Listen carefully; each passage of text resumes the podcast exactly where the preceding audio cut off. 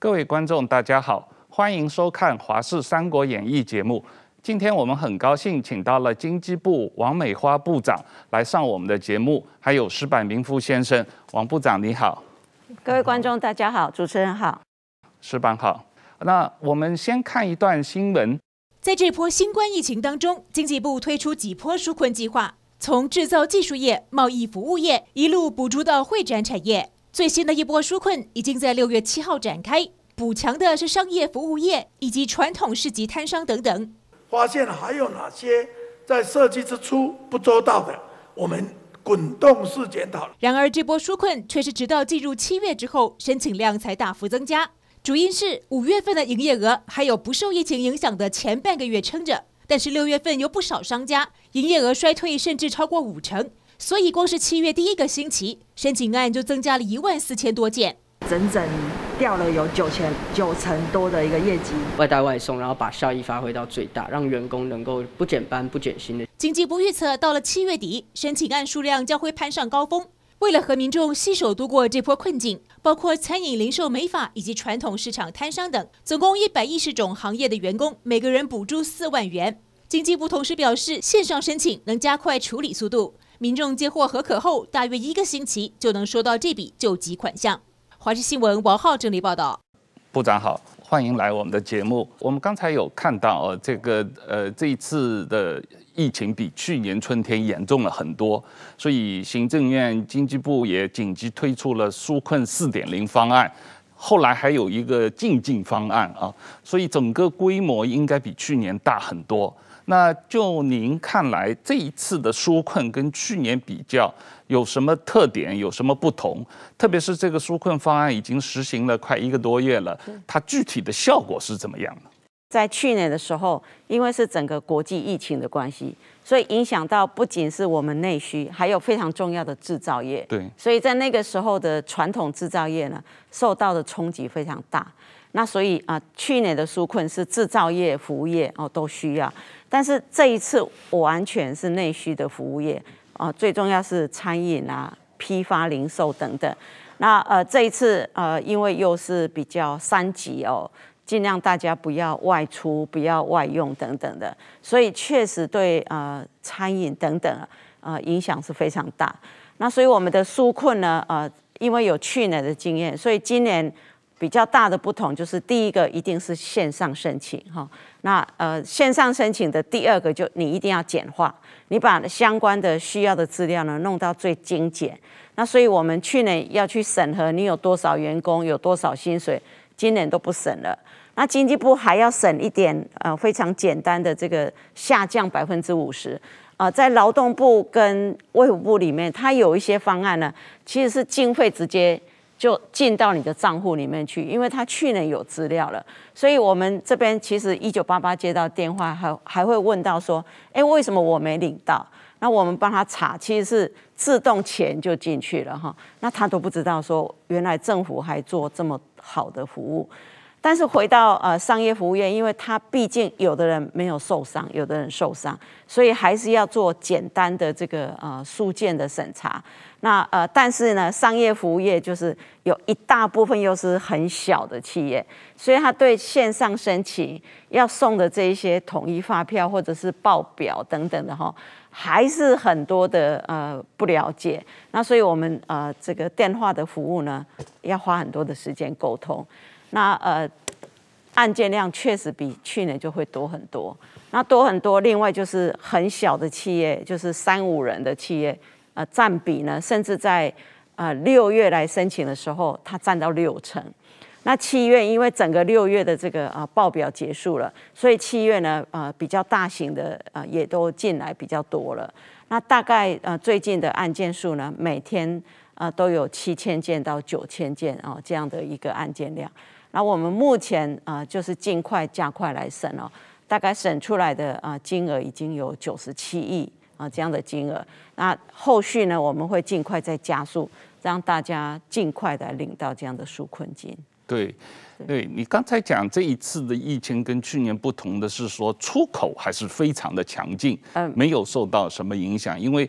呃，海外很多国家经济恢复苏嘛，啊，美国、欧盟都有这样的情况，所以实际上今年上半年台湾的出口是创历史新高，所以相对的股市也是创历史新高。虽然这五月中可能因为疫情，股市稍微有一一点影响，但现在完全恢复了，而且是历史新高了啊！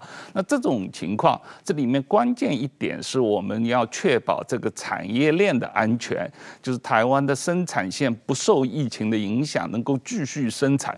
在这方面，经济部呃和这个指挥中心配合做了一些什么工作？特别是企业，台湾的那些出口型企业，他们在。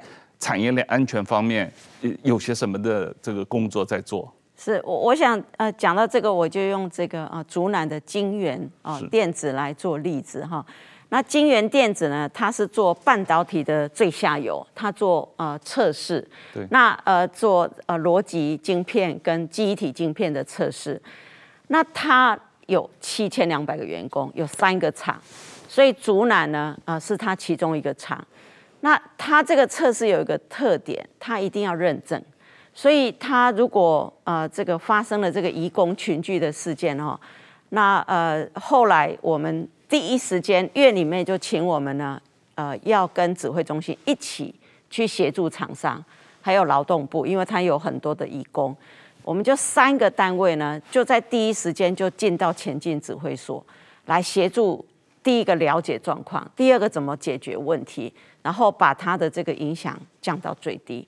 那我们去了啊两三天，就发现到其实他的国外的大客户、国内的大客户着急的不得了，因为最后一个测试如果没有做完，镜片是出不了口的。是啊，是啊。那那所以呢，啊，我们就也发现到问题其实是也非常的重要。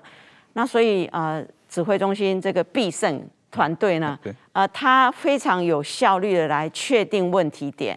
那经济部呢，就来协助厂商的分仓分流。好，那这个分仓分流非常重要。比如说，他的公司，他如果是用三个步骤在安排他的员工的话，他要做分仓分流，他就有六个团队。那这个六个团队怎么样去啊，确实落实分仓，然后又不影响他的产能呢？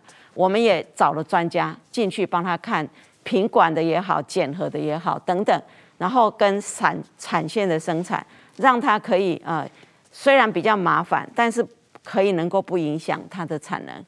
那经过我们这个团队这样的一起合作，那他这边啊、呃、做了这个呃快筛跟 PCR 三轮之后呢，事实上他从六月六号就可以慢慢复工，七月五号他已经完全可以复工了。那它周边的还有十家的厂商呢，其实也都有一些案例，因为移工有移动的关系。那我们也是一起来跟所有的厂商呢，呃，涉及产业面，那经济部都第一时间要进去。那我觉得这是一个非常好的跨部会的合作哈，因为卫福部也好，CDC 也好，它的人力没有那么多。我做医疗的，但是医疗其他的厂商怎么安排联络，移工怎么样去安排？要别的部会来协助我，所以我们觉得是一个非常成功的合作。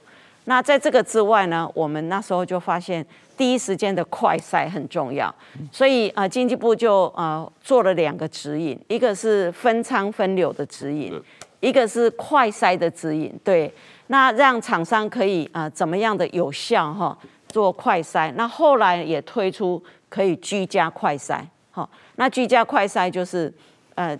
可能厂商他可以大量的哈不定期或不定期的对员工来做啊初步的这样的快筛，那这个对啊及早的来啊发觉有没有确诊案例是非常重要，所以呃我们这个金源店的这个个案呢啊坦白讲当时也引起很多国际媒体的关注，对，然后甚至也担心说整个半导体的供应链会不会受到影响。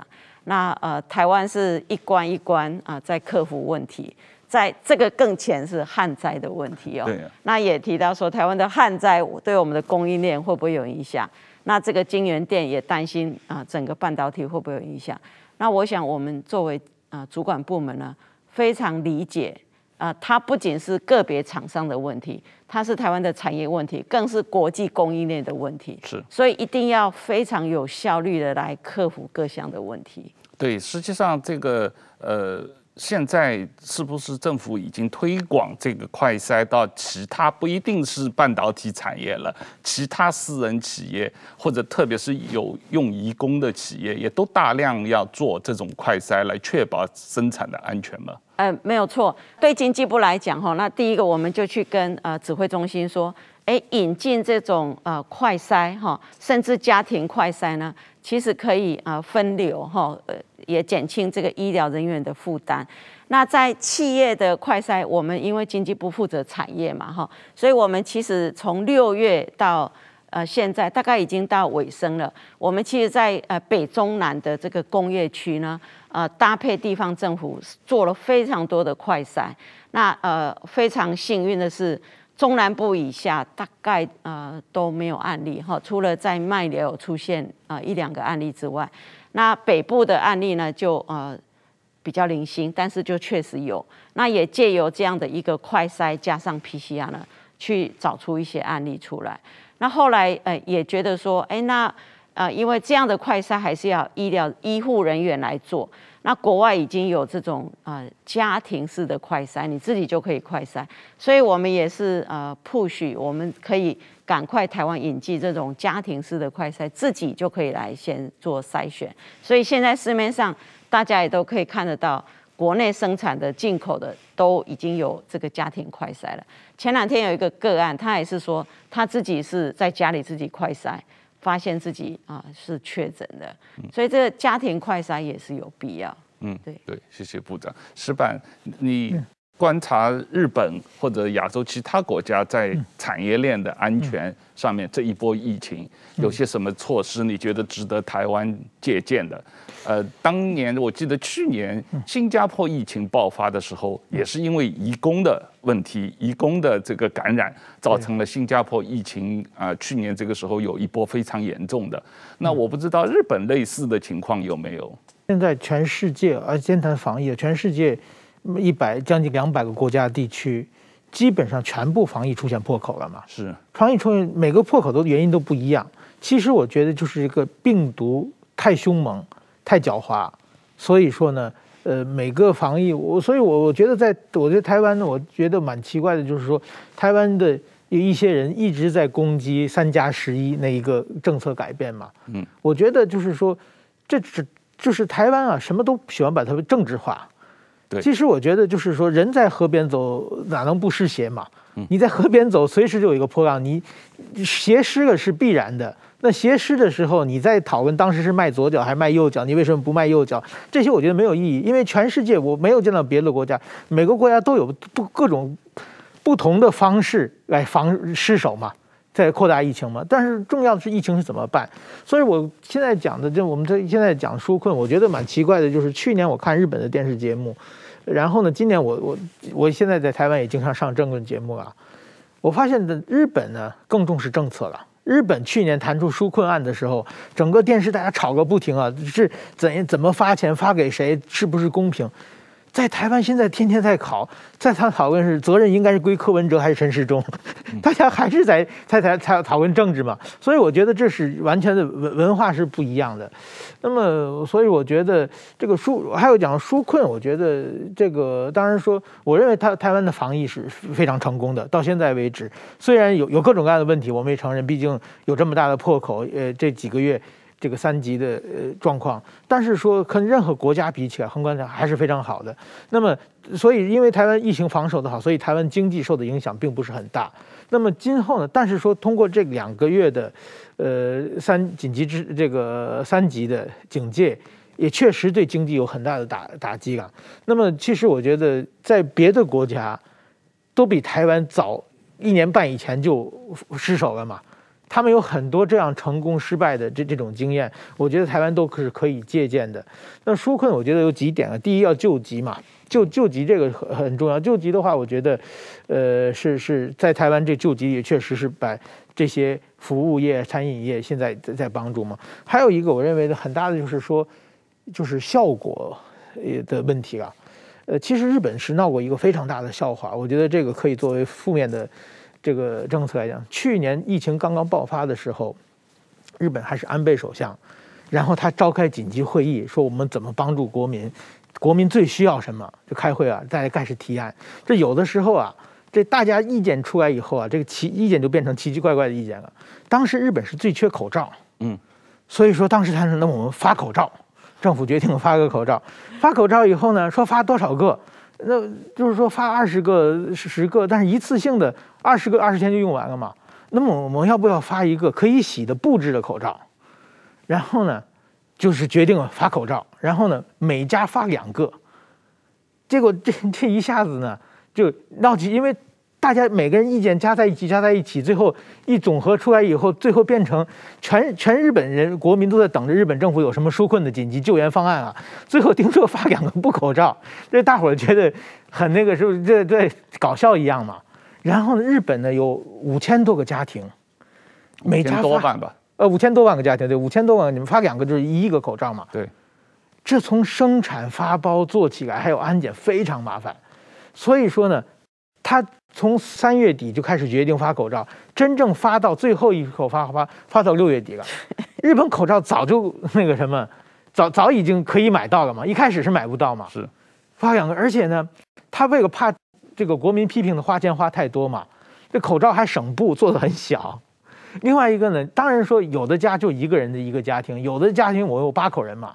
八口人给我们发两个口罩，怎么不够够用啊？说谁出门谁带什么，就变成各种各样的笑话。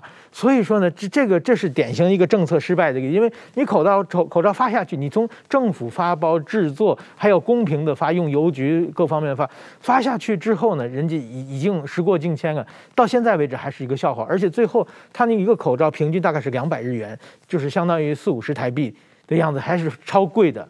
所以说，我觉得有的时候纾困就是说，怎样能够，其实呢，就是政府有的时候想的，或者是把大家意见集合起来，不见得出现一个好字。我觉得变出现一个好的结果，我觉得这个是一个非常怎么说呢，值得，呃，就是作为反面教师可以参考的。对，嗯，好，黄黄部长，石板刚才讲的那个很有意思啊。我在想，我们台湾这次纾困就是力度要。一个要快，第二力度要大，第二要准啊。那但是我们去年在纾困的时候，有一个很重要的成功的经验，就是三倍券啊。这个在疫情控制以后，帮助消费产业恢复这个需求，恢复这个大家的消费的信心。有很大的效果，当时几乎全国的人百分之九十九都领了三倍券嘛啊，那我就想这一次如果疫情控制住了，比方说三级降到二级降到一级以后，政府有没有可能也再一次推出三倍券？而且不光是一个人一张三倍券，一个人可能应该有两张、三张，规模更大，来这个促进这个民间消费，帮助这一次受打击最大的服务性行业一个尽快的复苏。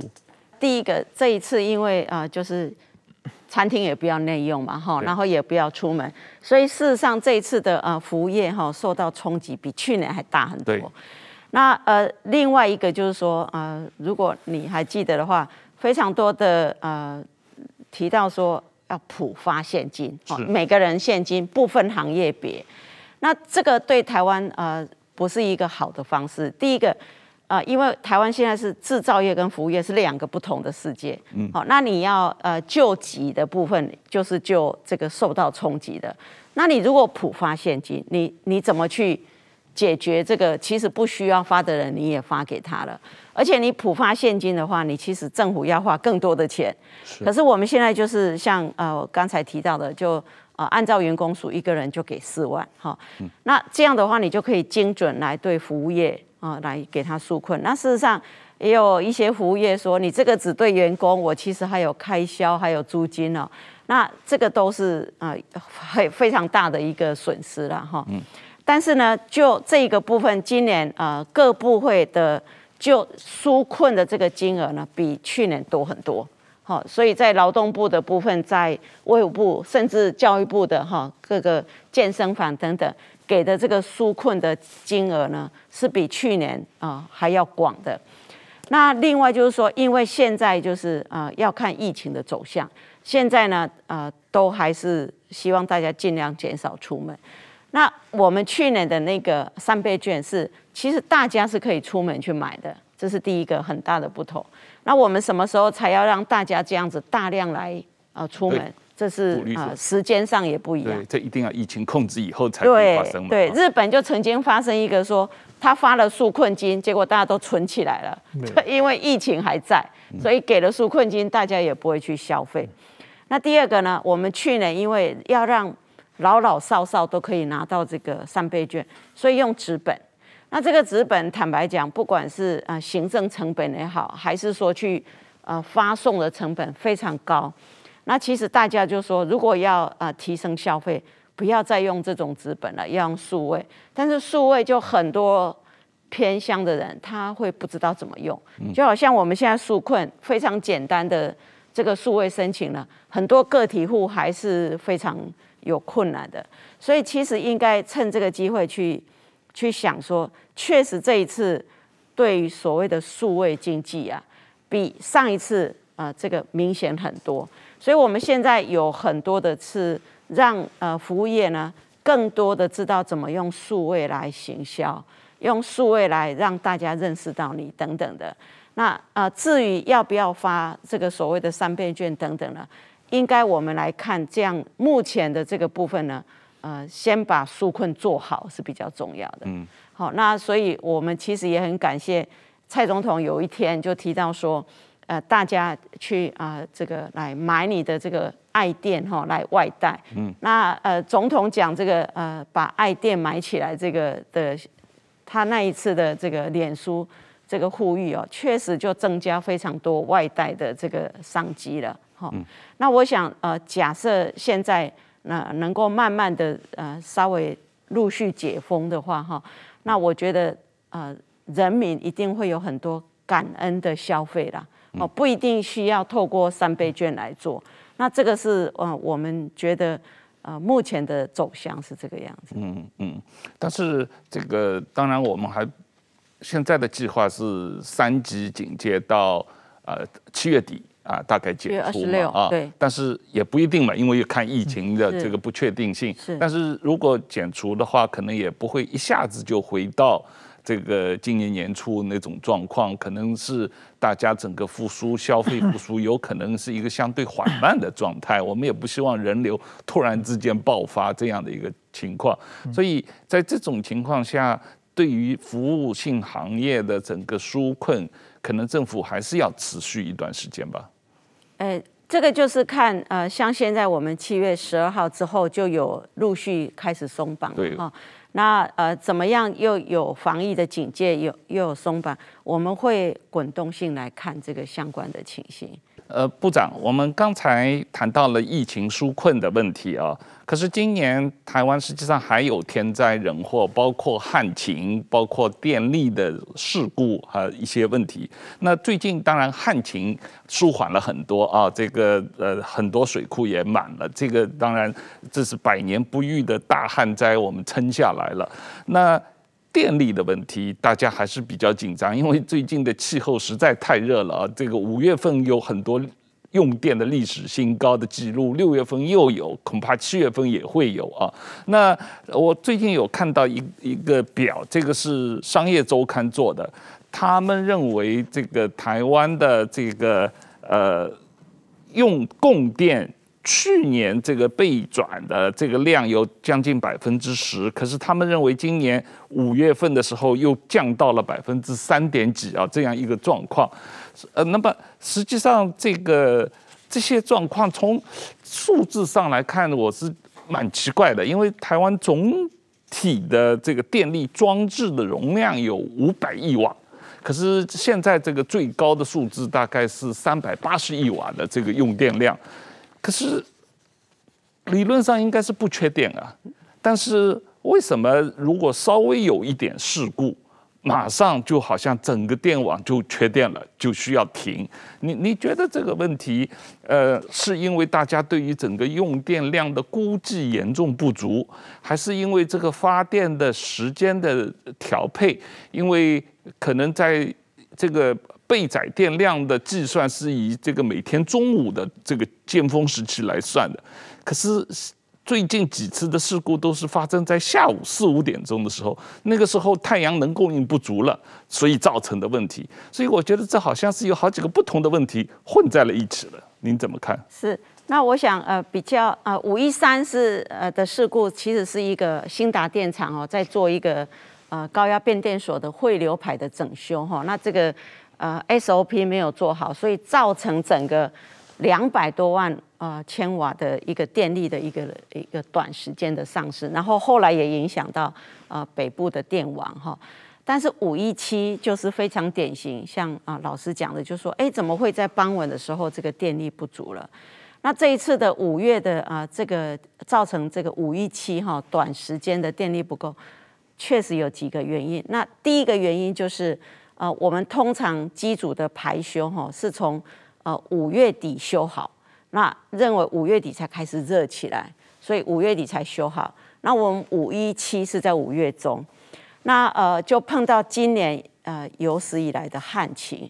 那旱有两个，一个就是会造成气温更热，所以母亲节过后的气温啊，常常是三十五度、三十六度以上，这是从来没有过的。嗯，今年五月非常热。对，那第二个呢，因为又旱。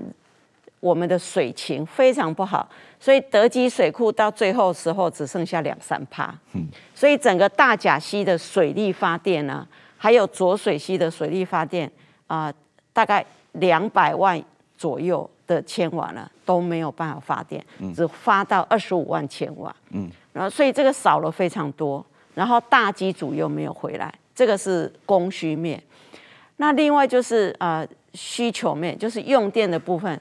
那我们景气非常好，台商回流，半导体啊、这个增长，这个我们都有掌握到。好、那这个都啊、呃，如我们预期的这个啊、呃、用电的成长，这个没有问题。但是最乖离的就是家户用电，因为刚好五月十七呢疫情发生了，然后又非常热，所以大家都在家里，因为不能出门，所以大家都在家里以后，那个五月十七。那时候的用电跟去年同期比呢，啊，增加了光家庭用电哦，增加了三百二十七万千瓦，等于是六部中火的呃这个这样的一个用电高峰，然后那一天的啊这个到三千七百四十四啊万千瓦的这个用电量，所以呢呃刚好又一个机组坏掉了，一个机组坏掉，那太阳光电下山。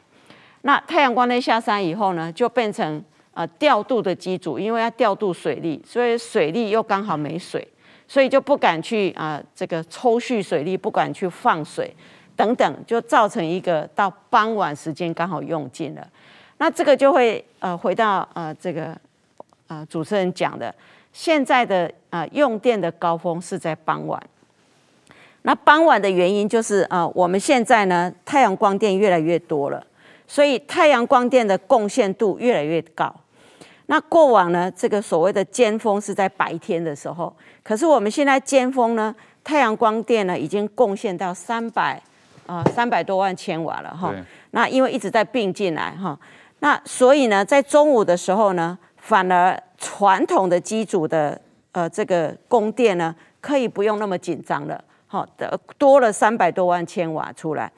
但是到傍晚的时候，如果你的天气非常热，那呃这个产业又非常好，所以产业的呃用电减少有限，可是家庭的冷气又要开了，那这样就会造成一个到傍晚时候反而是另外一个高的尖峰。是。那那这个部分就是造成呃五一七就是这个样子，到这个时候呢，用电降的不太多，但是呢太阳光电呃太阳下山。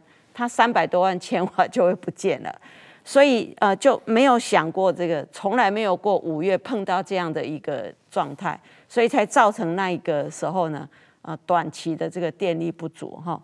那所以我们呃因为五一三五一七之后呢，做了非常多的讨论跟检讨。那未来呢，我们会增加非常多的再生能源，这个一定是啊、要去做不同的这个 scenario 的一个调配。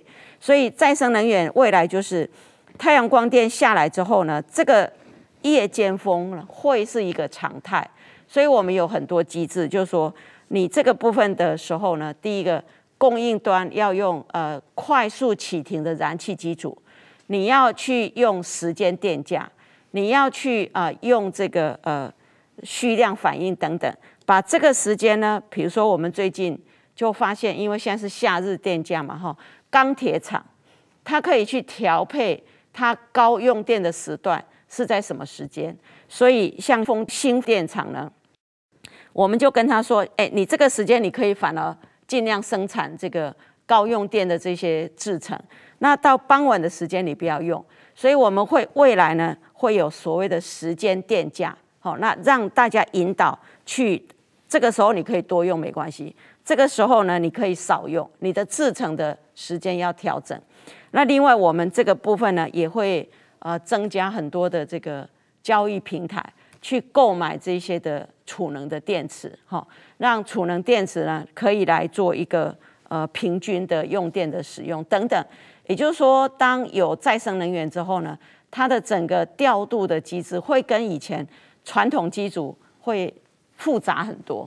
但是这个是各国在呃发展再生能源的时候都会碰到一样的问题。那我们要更台湾的制造业又特别高。所以这个的做法呢，要做得更细腻。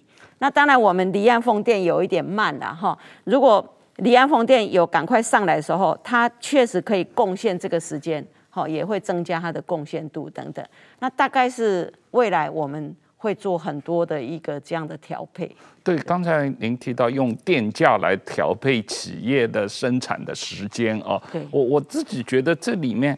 不光只是企业问题，我这个这也是商业周刊做的哦。他认为这个台湾的人均用电，它有两个问题。第一是台湾的电价在全世界可能是第四低的啊，只是比中国高了一点，大概非常低，比日日本、比韩国要低很多。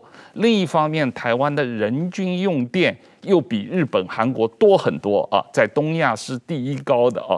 那你你电价太便宜啊，人均用电又很多，然后我们的经济增长这两年又远远高于预期啊。今年这个主计处刚刚把这个 GDP 增长调到百分之五点六啊，这么高的一个经济增长的状况，当然这个用电会紧张了。那我我是觉得。政府是不是？我知道这两天政府在纾困，所以这个呃六月份、七月份可能夏季电价都不执行啊。但是长远来看，是不是应该把电价提高？因为这个这么低的电价，确实使得大家对节约用电做的是不够的。呃，第一个我先呃说明一下那个人均用电的部分哈。那人均用电台湾会高，事实上是因为我们的制造业占比高。是，好，那这个所以人均用电，呃，讲台湾的这个部分呢，会比较不精准，因为呃我们的制造业在做呃节电，还有呃相关的这个用电效率的部分呢，其实是做的不错的。啊，因为我们一直知道制造业这么高，怎么样让制造业的用电是有效率的这个部分呢？对，我刚才有、呃、这里还有张图，就是台湾工业用电占整个用电百分之五十五啊以上。是，所以所以人均用电这个啊，对啊比较没有办法反映出台湾到底有没有做到节电的部分啦哈。那这个部分当然节电还是要做，但是我们对啊产业界把电用的有效这个部分呢，花了很多的心力。那第二个讲到电价哈，那呃电价的部分呢，呃确实台湾目前的电价相对是在国际上是比较低的。那电价因为现在有个电价审议委员会来呃不同的面向来决定电价要不要调。那这个审议委员会做之外呢，我们确实还要加大力度来做时间电价，好让不同的时段的电价呢是不一样的。甚至我们现在呃所谓的。呃，耗水费哦，就是水用的多，它可能集聚就会越高等等。在这个电的部分呢，一定要有一些机制呢，来引导它，让它平缓。你看这个电的用法哈，低低高高哈。对。那你如果把它引导到呃比较低的时候来用电，那这个也可以舒缓整个用电的这个突然的高峰。那这个其实是呃我们要用好的机制来引导。那像我刚才讲的那个钢铁厂哈，它如果会去分散，把它的重要的这个制程的用电大的时候，分到这个呃这个离峰的时段，它还会赚钱，它还可以赚钱。我们就因为呃最近在检讨，就发现呃有些企业呢，他非常理解到说，哦，你用离峰的电的时候，其实可以帮公司省钱。那他做这样的出来的时候，他的用电方式就非常有规律。哦，他就有专门的在帮他设计，所以我们也会针对这个大的用电户呢，要去做逐一的呃跟他们做一些访谈，让他们知道怎么样更呃帮公司来省钱，那对整个电力的供需呢，啊、呃，也是会有帮助的。是啊，这个这个问题实际上很重要。我现在是比较担心台湾这几年的经济增长远远超过预期。如果这个出口的需求，这个经济增长继续强劲的话，那这个经济部过去几年规划的台湾总体对电力产能的投资是不是不够啊？我们如果五年、十年这个角度来看，台湾是不是真的？缺电是不是要对这个用电和供电的预期做一个比较大幅的调整？那第一个哈，台湾的产业确实因为我们的这个 ICT 产业、半导体产业确实要用电很多。那我们觉得这个是不仅是台湾的经济发展，也是台湾的国家安全。所以我们觉得这个部分呢，啊，一定要把它顾好。那第二个呢，我们在做新电力开发的时候，确实都碰到各式各样的问题。比如说，我们台中要盖这个燃气电厂，好，那呃就碰到呃地方政府的这样卡关。那所以我们其实都有规划要相关的新建的计划，那但是就碰到呃各式各样的问题呢，要逐一的克服。呃，我们就常常我跟同仁讲说，在讲能源转型哦四个字，但是这个里面的问题呢，还有要解决的克服的难关呢，密密麻麻的，是非常有挑战性。再生能源也好，新电厂的开发也好，还有非常重要就是未来的这个呃二零五零的净零碳排哈。是。那这个又是更大挑战。那我现在我们跟同仁是每个礼拜哈都在啊检视相关的国际发展也好，不同的产业别也好，电源端也好，怎么样做呃更符合这个国际趋势来做开发。其实这件事情是。非常重要也非常难，那啊一定要一步一步去做。那再生能源的部分呢，除了现在我们大力发展的太阳光电、离岸风电之外，一定还要再去思考其他的能源怎么再做加进来，包括氢能，哈，氢能的这个呃国际的合作开发等等，那这个都要有序的来做。那另外就是呃，比如说我们的钢铁业、石水泥业，这个用能源高的这些行业呢，怎么样去减低它的碳排等等？我们现在都是不同的领域别呢，也都要去呃给他们做辅导，然后一起来看哪些的呃产业的呃要投入更多的研发，来克服这样的问题，甚至包括服务业。好，我们现在也开始在跟服务业来商谈说。怎么样把服务业的节电要做得更好？部长，那我们下面来谈一下台美的贸易投资框架协定。这个呃，五年前您是代表主谈嘛？啊，这一次停了五年以后，终于又开始重新谈了。这个问题在我看来是蛮重要的，毕竟呃，这个台湾跟美国是呃。美国是台湾第二大的这个出口市场嘛啊，然后也是这个呃第三大的投资来源。那台美的双边贸易这个长期的发展，呃虽然说是很稳定，可是还是有不少问题值得谈的。那这次的这个初步的谈判，你给我们呃观众介绍一下，大概取得了一些什么样的成果？是，那我想呃。这个我们都叫它 TIFA 哈，对 TIFA。那这样的一个 TIFA 确实中断了啊五年哈。那中断我呢有有 最主要原因就是在川普总统的时候，他就非常不赞成哦这个呃这个 FTA。那即使有了，也都是单非常强势的单边的 FTA 等等的。那呃，所以他呃追求是比较大的利益，比如说跟日本啊、跟韩国在做这些补充的 FTA。还有跟中国哈，那所以台湾的这个相对是一个稳定的一个生态呢，在跟美国呢重启 TIFA，就看起来是不容易。但是从川普到现在拜登总统，其实台美之间整体的战略的密切关系哈，是一直在上升哈，这个大家都看得非常清楚。不管是在战略性的问题，在啊呃这个战略伙伴的问题等等哈，那更不要讲说因为半导体的关系哈，半导体的关系就让大家知道说，整个台湾的啊半导体的生态系呢，竟然是在全世界占有这么重要的地位，而且我们生出来的这些高阶半导体。其实最主要是供给美国的客户 在使用，他们去设计了以后，我们来帮他制造。然后后来大家才发现到说，原来制造是这么难的事情，哈，不是这么简单。那我们的这一次的呃 T 法呢，在呃拜登总统上任了以后，事实上呃负责台湾的这个呃副贸易谈判代表其实也还没有上任，好，但是因为美国的这个参议院呃投票非常慢，哈，到现在都还没有完成这个手续。但是不适合再拖这么久，所以在美国政府的支持下，才会呃，我们台美之间呢，还是赶快来啊、这个针对 T 法的议题来做盘点。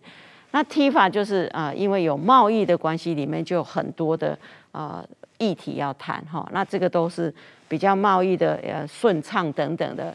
有没有什么障碍要解除？所以它传统都有一些议题哈，包括农业的、医材的、投资的、智慧产权的哈，这些都是美国在 T 法里面常常谈的议题。那这一次啊，它就很不一样，除了这个既有的议题之外，还增加了包括供应链的议题，还增加美国呃 USTR 重视的环境跟劳工议题，好，还有野生动物的保护议题哦，都也纳进来。所以议题非常多，所以那一天谈的时间其实非常长。好，那这个呃谈在坐下来谈了之后呢，后续我们还有很多的工作小组，好要再去谈。成立了好几个工作小组嘛。是是是，那这个就就代表说这些的议题我们是会深化的，这是第一个。那第二个呢，呃，我们跟美国的关系其实不是只有 USTR，所以。供应链反而是现在更重要。嗯，那所以我们除了 USTR 的个别的这些议题之外呢，在供应链部分呢，呃，我们还会再跟美国深化的合作。那当然讲到供应链，一定脱离不了半导体哈。那因为这个半导体影响到呃各式各样的高阶的技术的需求，所以半导体的供应链的合作一定会是深化的。那另外呃，我们台美在医药。在电动车、在五 G 部分呢，都还是可以就这几个领域的供应链呢来深化合作。那呃很重要的就是说，从半导体的这个部分，呃是它的重要伙伴之外，他也发现到台湾是他一个可以信赖的伙伴。所以在我刚才讲的这几个领域呢，也可可以再次续再展开。那这个部分其实都是更大的三位，是一个战略伙伴的概念。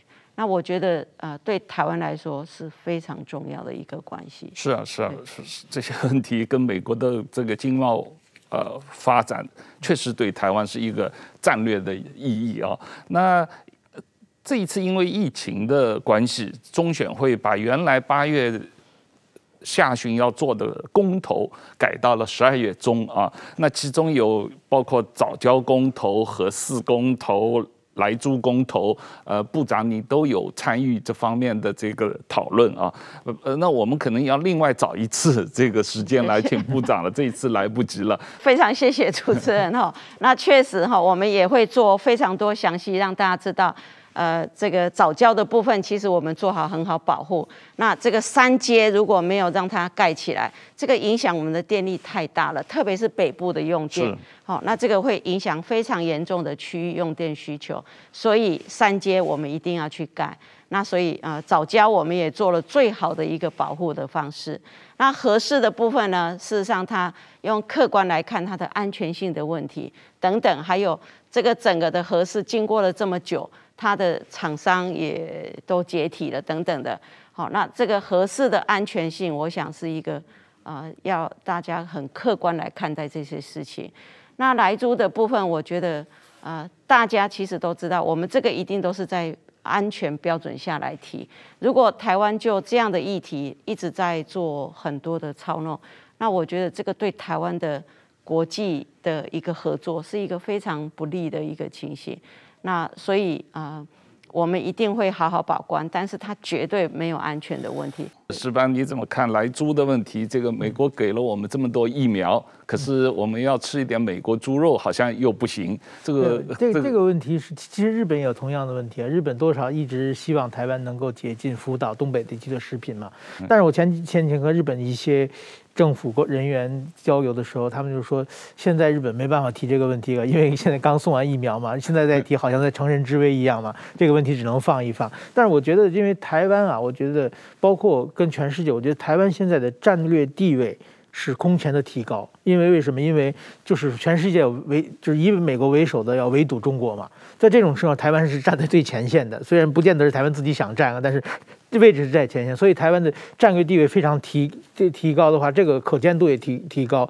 所以说呢，而且这几年台湾的外交对日对美外交都做得非常好。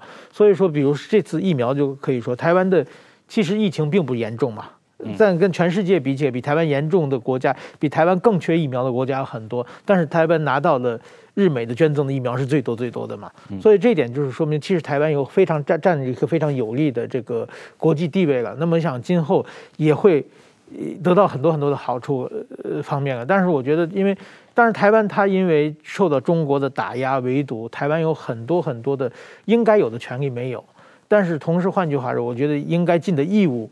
其实过去台湾也不必不要负责嘛。今后如果台湾变成国际化的话，其实台湾有很多很多的这种，呃，需要就是那克服的地方啊。比如说刚才讲的日本的食品问题，这个其实某种意义上，虽然日本政府不能明说的话，还是台湾要加入 TPP 的，我觉得是是一个条件嘛，一个一个一个必须要台湾自己克服的问题。我想这这一方面还是，呃，怎么说？今后。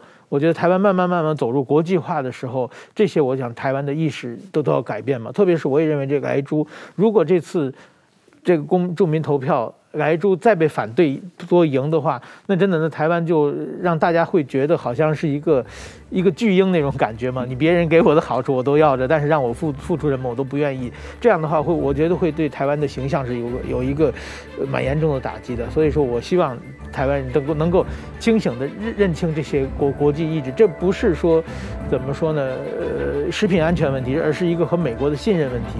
美国人天天吃的东西。让请你吃，就就跟我去您家做饭，您家做客，您家里的饭菜，我说我我不吃，我我可能嫌着不卫生，这样的话会。